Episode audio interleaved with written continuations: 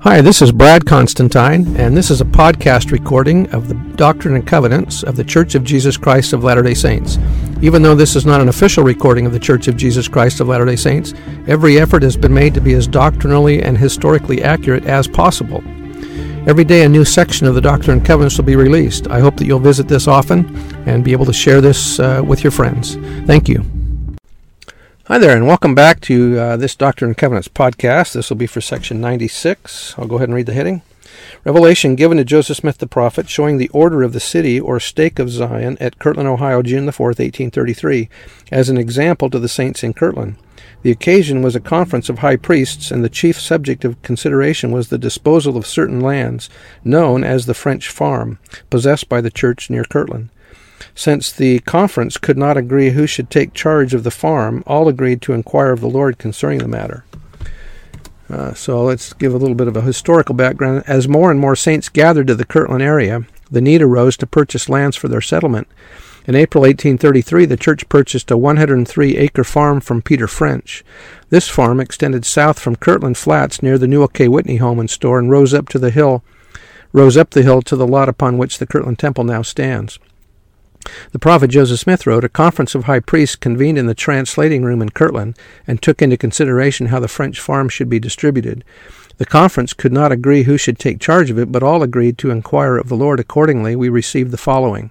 The revelation deals with concerns that were specific to the historical context in which it was received. That was a summary by uh, Joseph Fielding McConkie. Verse 1 Behold, I say unto you, here is wisdom, whereby ye may know how to act concerning this matter. For it is expedient in me that this stake that I have set for the strength of Zion should be made strong. In the scriptural imagery, Zion is likened to a tent with stakes as, as its support. If the stakes are driven securely into the ground, the stake will be secure. The expression comes from Isaiah, who wrote, Look upon Zion, the city of our solemnities. My, thine eyes shall see Jerusalem, a quiet habitation, a tabernacle that shall not be taken down. Not one of the stakes thereof shall ever be removed, neither shall any of the cords thereof be broken. And again the ancient prophet wrote, Enlarge the place of thy tent, and let them stretch forth the curtains of thine habitations. Spare not, lengthen thy cords, and strengthen thy stakes. Responding to the misuse of this imagery among the saints, Joseph Fielding Smith reminded us Isaiah speaks of Zion as a tent or tabernacle, having in mind the tabernacle which was built and carried in the wilderness in the days of Moses, and the cords are the binding cables and extended from the tent or tabernacle to the stakes which are fastened in the ground.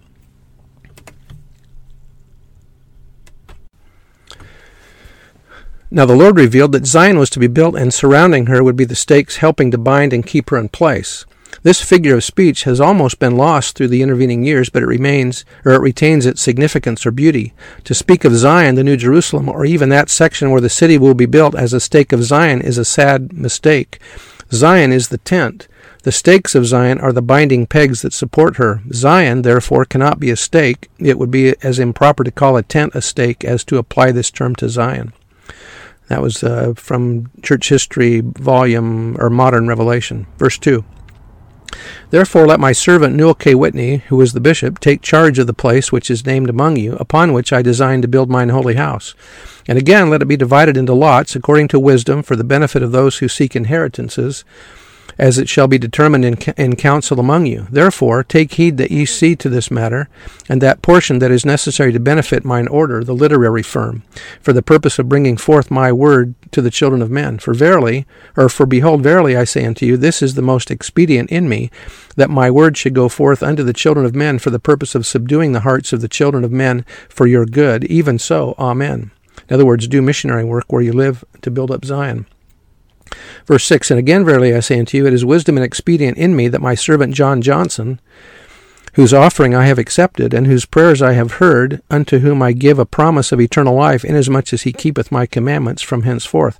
For he is a descendant of Joseph, and a partaker of the blessings of the promise made unto his fathers. Prior to this revelation, the prophet Joseph Smith and his wife Emma had lived with John and his wife, Elsa, on their farm in Hiram, Ohio. It was on this farm that the leading elders of the church met in conference and determined to publish a, sele- a, selection of the revelations which had been received, known as the Book of Commandments.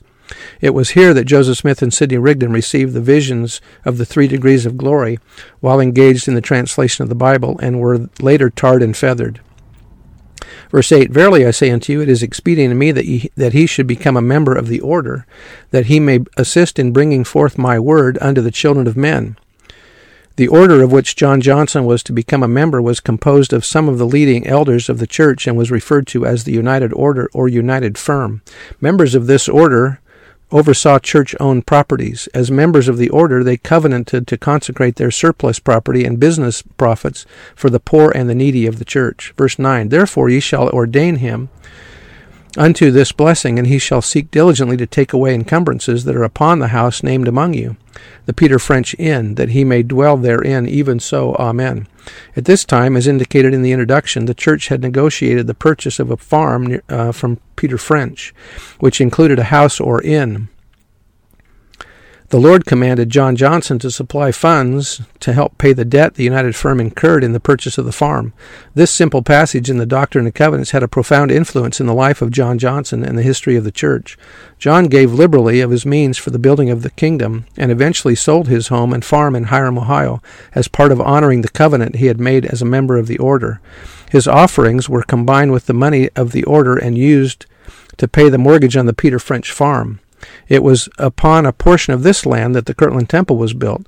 This temple and the resulting blessings, namely the preparatory endowment, ordinances, washings, and anointings, many great spiritual manifestations, and, lo- and the long awaited restoration of priesthood keys held by Moses, Elias, and Elijah were made possible due in part to this one man's offering. And that was uh, a summary by Joseph Fielding McConkie. I bear testimony that these things are true and bear this testimony in the name of Jesus Christ. Amen. So, talk to you later. Bye.